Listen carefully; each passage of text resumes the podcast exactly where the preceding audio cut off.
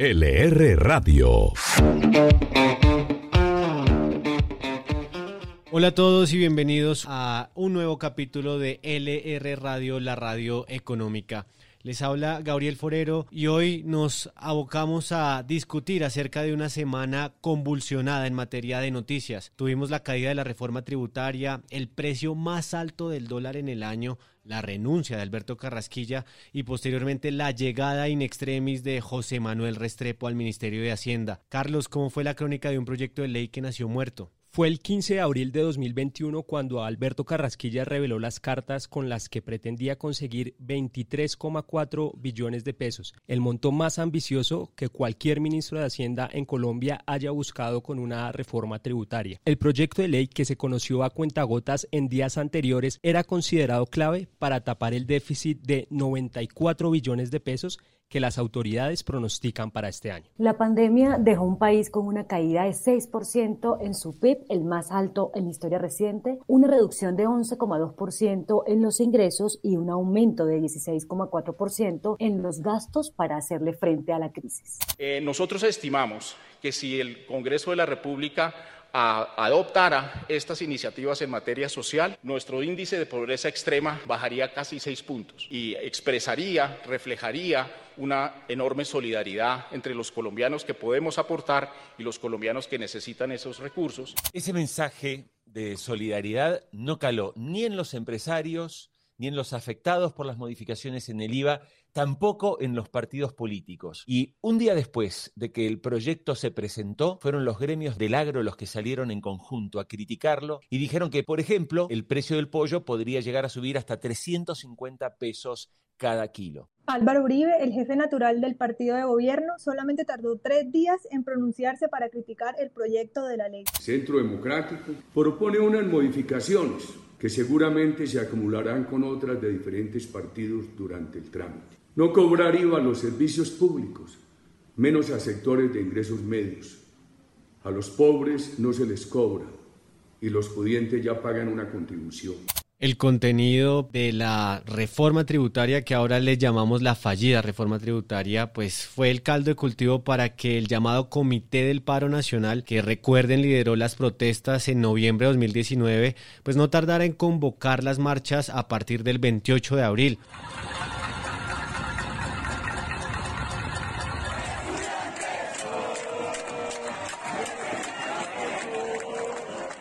El rechazo de la gente, de los grupos políticos y de los mismos empresarios llevó a que el gobierno no tuviera otra salida que retirar la reforma tributaria del Congreso. De acuerdo a lo que le había compartido al pueblo colombiano el pasado viernes 30 de abril, donde le comuniqué al país la decisión de construir una nueva iniciativa a partir de los consensos que nos permita buscar los recursos necesarios para pagar los gastos de la pandemia y garantizar las ayudas sociales que se requieren, le solicito al Congreso de la República el retiro del proyecto radicado por el Ministerio de Hacienda y tramitar de manera urgente un nuevo proyecto, fruto de los consensos, y así evitar incertidumbre financiera. Desde la madrugada del día siguiente se rumoraba la salida de todo el equipo económico del gobierno encabezado por el ministro. La noticia se confirmó hasta la tarde con el enroque de José Manuel Restrepo, quien pasó de la cartera de comercio a dirigir ahora la política macroeconómica del país. Y ha sido una semana muy caliente en los mercados porque ese lunes 3 de mayo apenas abrió la bolsa y en este contexto de tanta incertidumbre y sobre todo del fracaso del proyecto de reforma tributaria, el dólar se disparó y superó los 3.800 pesos, dinámica que recordó los momentos más críticos que seguramente usted tiene en la memoria cuando, por ejemplo, el 19 de marzo del año pasado, del año 2020, el dólar llegó a superar los 4.150 pesos. Por ahora, a nivel interno, las puertas del diálogo sí parecen estar abiertas. Quiero anunciar que instalaremos un espacio para escuchar a la ciudadanía y construir soluciones orientado a estos propósitos, en los cuales no deben mediar diferencias ideológicas, sino nuestro más profundo patriotismo. La apuesta del gobierno ahora se centra en una tributaria que recaude 14 billones de pesos, una factura que en su gran mayoría terminarían pagando los empresarios con un dinero que calmaría los ánimos de las calificadoras de riesgo, pero que quizás podrían dejar abierta la puerta a la protesta social. Estas son las metas que se ha puesto José Manuel Restrepo, el nuevo ministro de Hacienda, tal como lo explicó en la FM. La reforma que se le proponga al país tiene que tener primero como norte los más vulnerables de nuestra sociedad. O sea, aquí tenemos que ser absolutamente conscientes de que hay unos actores en nuestra sociedad que han sufrido mucho como resultado del impacto de la pandemia. Y a ellos va en primer lugar dirigido esta reforma. Más o menos una reforma que pueda recoger algo así como unos 14 billones de pesos puede ser conveniente para lograr responder a las necesidades sociales que tiene hoy el país. El gobierno, pues hasta ahora entonces está tratando de salvar y encarrilar este tren que se desbocó con ese proyecto de la reforma tributaria y terminó sacando a Carrasquilla. Pero lo cierto es que la situación social y económica del país está bastante crítica. Vanessa, ¿usted qué opina al respecto? Es un momento difícil para la economía colombiana, pero no un momento para ser tan pesimistas. Deberíamos aprovechar esta situación para recoger todas esas ideas económicas de todos los sectores, sentarse de forma seria, a hablar y a definir cuál va a ser el norte económico. Es importante recordar que si continúan las protestas violentas, los abusos de autoridad y los bloqueos en las vías, aumentará la aversión al riesgo entre los inversionistas, quienes probablemente buscarán vender esos activos que tienen en el país. Y pues esta salida de capitales es una de las razones detrás del aumento del dólar que, que vimos durante la semana. Jorge, yo no sé usted qué opina eh, de cómo nos pueden estar viendo desde los diferentes países en la región, Europa y otros continentes, la situación en Colombia? Hoy el principal reto que tiene Colombia, y se me ocurre compararlo con una mirada que tiene que ver con el mundo del management. En el mundo del management se habla y se dice que uno puede mirar el baile desde la pista de baile, o sea, estando en el medio del baile, o puede subirse a un balcón y mirar el baile desde arriba para poder tener una visión panorámica. Y hoy, lamentablemente, hay que hacer un doble ejercicio, porque todos estamos en el baile, todos los que estamos en Colombia estamos en el baile, pero también estamos obligados a que miremos un poco más allá. Hoy hay 21 millones de pobres en Colombia, hoy hay 7 millones de personas en la extrema pobreza, tenemos 4 millones de personas desempleadas, tenemos un 27% de desempleo juvenil, estamos padeciendo desabastecimiento por culpa de los bloqueos de los organizadores y promotores del paro. Están aumentando los precios de los productos básicos. Yo me pregunto, ¿en serio alguien piensa que reventando y destruyendo un país y paralizándolo con reclamos, algo de todo esto puede cambiarse? La pregunta que también surge es, entonces, ¿cuál es la solución? Hoy Colombia tiene dos caminos por delante. Hay dos caminos.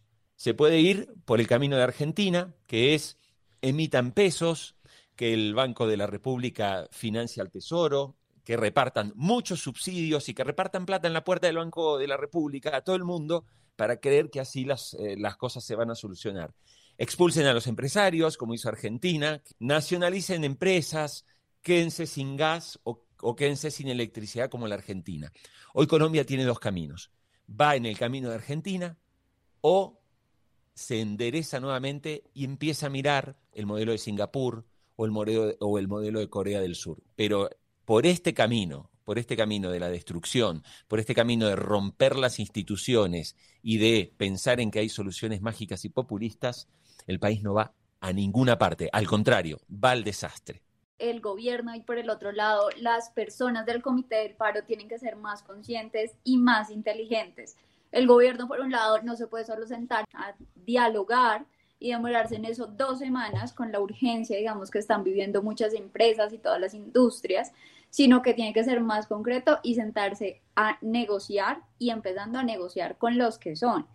Y por el otro lado, los dirigentes del comité del paro tienen que ser más conscientes y establecer límites, no solo a lo que están pidiendo, sino a las manifestaciones. Y así, digamos, logramos volver a cierto orden en medio de este caos que estamos viviendo y que ya ha hecho que, por ejemplo, por el dólar, los insumos del agro ya se aumenten 20%, las centrales de abasto tienen desabastecimiento de entre 40 y 70%, es el momento en el que todos seamos más inteligentes. Lo cierto es que la discusión no debe ir ni por un lado ni por el otro, sino una gran conversación que incluya también toda la crispación social y el manejo económico encaminado a escuchar los diferentes sectores, porque como bien decía un empresario bogotano, pues no podemos caer de la pandemia del COVID a entrar a la pandemia de la violencia.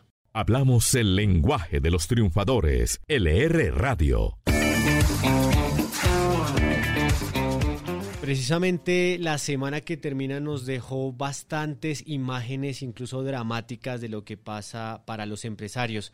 Vanessa, ¿cuál ha sido el impacto para este sector y las alertas que lanzaron a lo largo de la semana? Las afectaciones han estado principalmente en Valle del Cauca. Según registran varios gremios de la zona, 70% de las pequeñas y medianas empresas formales han tenido que cesar o hacer intermitentes sus actividades. Además, hay más de 57 plantas industriales que suspendieron sus operaciones y un ejemplo de ello es la de Carvajal Empaques, que está en el municipio de Ginebra. El tema del desabastecimiento está golpeando con fuerza a sectores como el de la avicultura, por ejemplo, que representa más de 30% del total de la producción nacional. Varias empresas del sector ya han lanzado su grito de auxilio ante esta situación que atraviesa el departamento. Y pongo un ejemplo, Pronavícola, que luego de más de 40 años en el mercado, empezó a anunciar que está registrando grandes pérdidas y eso en tan solo una semana. Por lo tanto, sus voceros han advertido que estarían a punto de cerrar. Para resumir todo esto, Esteban Piedraíta, presidente de la Cámara de Comercio de Cali, nos contó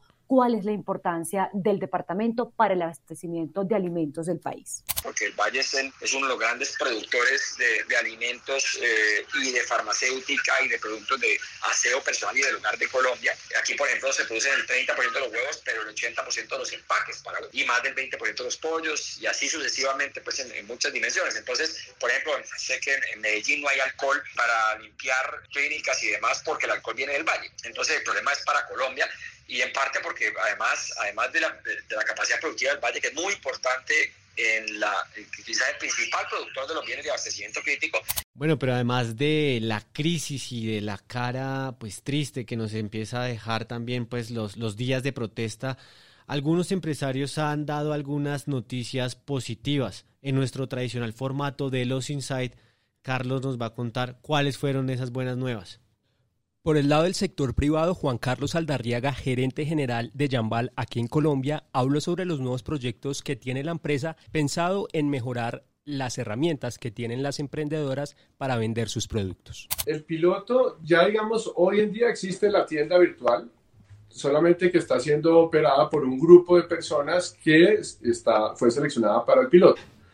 A partir del mes de junio, esperamos esto se va a ampliar a todo el universo de empresarias. Cualquier empresaria que quiera puede abrir su tienda que va a ser personalizada para ella y en julio le daríamos paso también a las emprendedoras, que son las personas que están en la etapa de venta eh, directa, que todavía no han creado su empresa o su red de vendedoras también podrán eh, hacer uso de esta nueva herramienta y crear sus propias tiendas. Y la discusión de si plataformas como Uber son o no legales, también la tuvimos esta semana. Camilo Pavón, superintendente de transporte, nos contó cuál es la visión que tiene el gobierno nacional sobre estas plataformas. Para la superintendencia, igual que para el Ministerio de Transporte, las plataformas no son ilegales y nunca hemos dicho que lo sean no solo nunca hemos dicho que son ilegales, sino que las hemos promovido. Y es que el punto es que las plataformas, en la medida en que estén conectando a los usuarios con una persona que esté habilitada por el Estado para prestar el servicio, pues no hay ningún problema. ¿Dónde está el problema? Que hay algunas empresas relacionadas con plataformas que estarían conectando deliberadamente a usuarios con empresas o con prestadores que no están habilitados. Los creadores de unicornios están en LR Radio. Pues los grandes empresarios no son los únicos que tienen cabida en LR Radio. En nuestra sección de SOS Emprendedores Las compañías más jóvenes tienen un espacio para contar sobre sus proyectos. Lilian Mariño nos cuenta quiénes pasaron por esta sección esta semana. Hoy les tengo a Luz Dance. Ellos son una escuela de baile para niños y adultos que tiene clases de jazz, ritmos latinos, urbanos, cardiopilates, rumba, van a lanzar danza contemporánea y además quieren posicionar a esta academia como una de las primeras escuelas que forma artistas para teatro musical en Cali. Ellos iniciaron en medio de la pandemia con clases virtuales y a medida que bajan ciertas restricciones han abierto clases presenciales.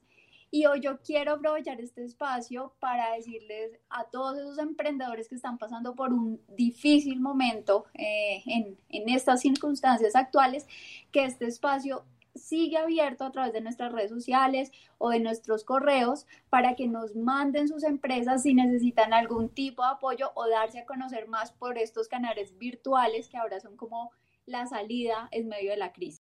Los que creen que su futuro es el éxito, escuchan LR Radio. Si bien Colombia dejó varias noticias en materia local, Jorge, también en LR Radio hay espacio para la agenda internacional.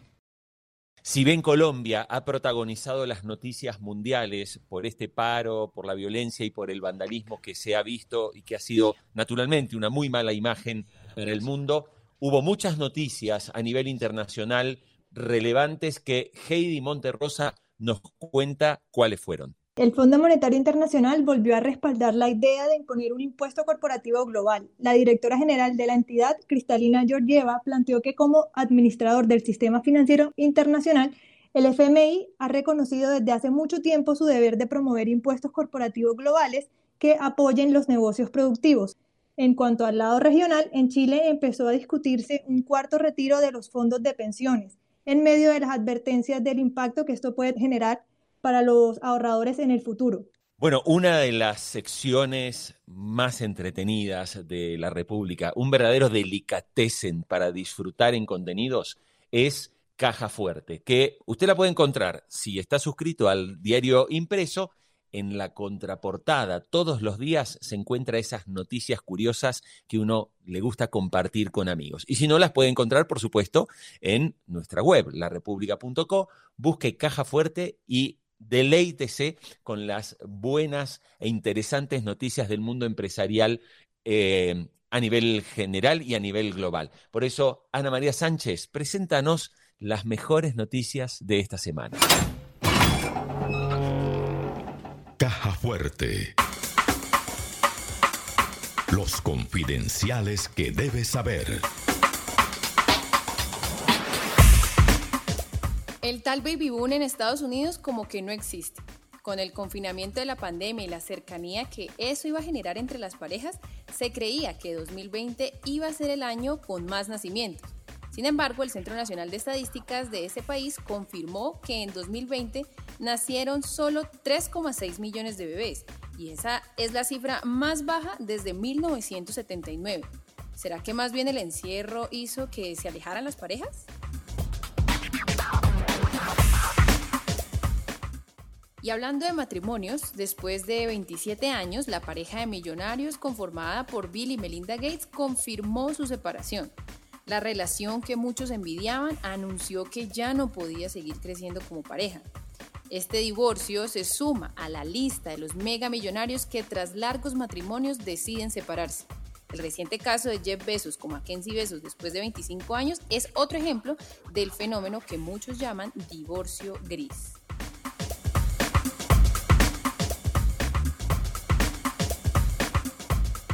¿No les pasó que en la pandemia querían arreglar toda su casa, el closet, los zapatos, mejor dicho, todo? Pues bueno, no fueron los únicos y la organización se volvió un tema de tendencia y gracias a la japonesa Maricondo, que fue la encargada de transmitirnos esa obsesión. Por eso, gracias a esa popularidad, la Universidad de los Andes incluyó este tema en su oferta de cursos, porque busca mostrar cómo es que está influyendo el orden de los objetos y el espacio que habita una persona sobre su calidad de vida y bienestar. No nos podemos olvidar de la situación que vive el país. Las manifestaciones, la violencia y los bloqueos son el pan de cada día de la última semana. Y eso lo confirman los millones de tweets que se enviaron con el hashtag SOS Colombia DDH. El numeral que hasta ahora es el que más ha tenido tweets en toda la historia de Colombia. Y pues bueno, gracias a eso el país se volvió noticia mundial y artistas de todo el globo se han unido para hablar del tema.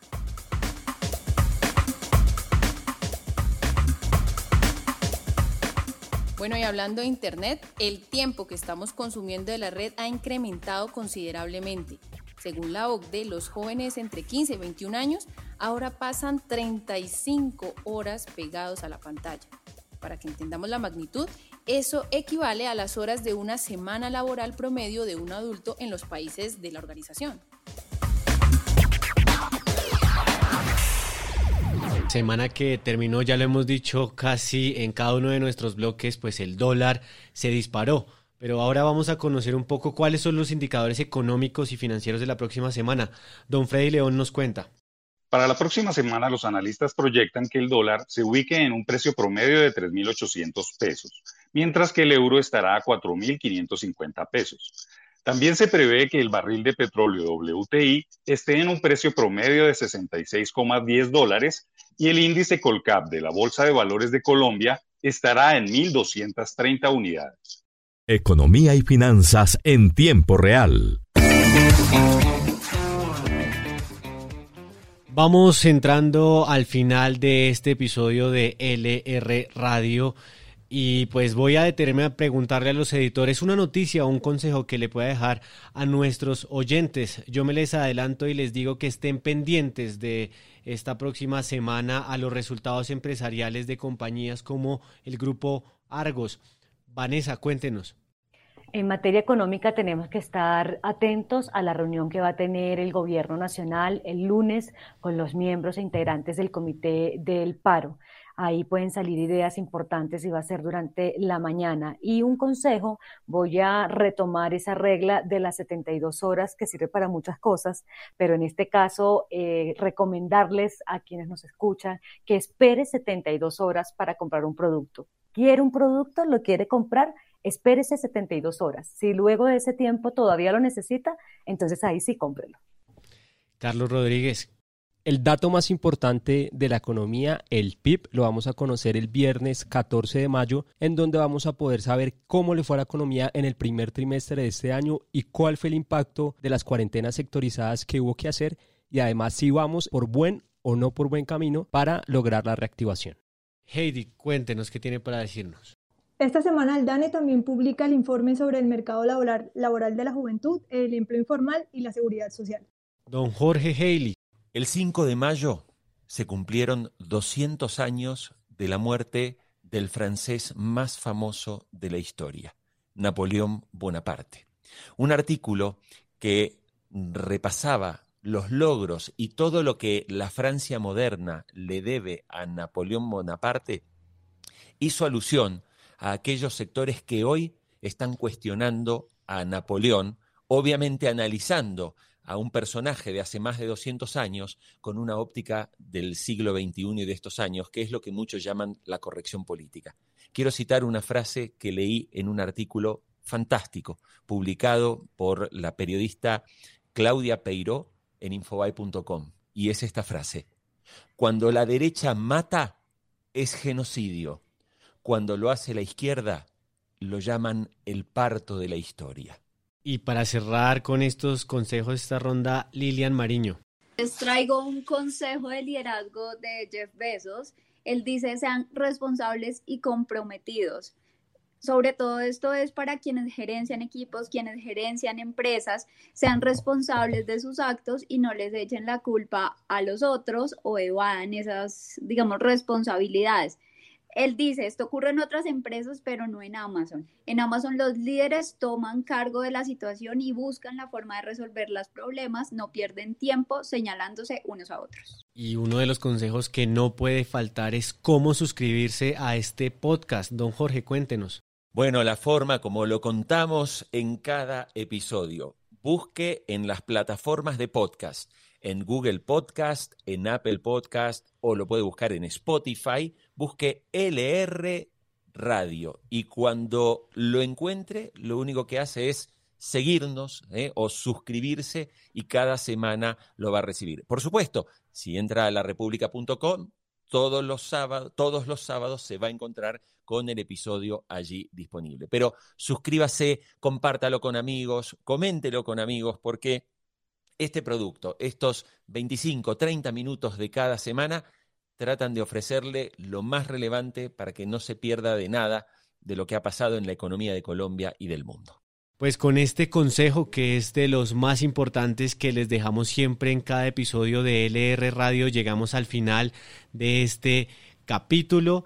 Queremos invitarlos a que la próxima semana nos sigan. Vienen noticias bastante importantes para la situación social y sobre todo para el devenir económico del país. LR Radio.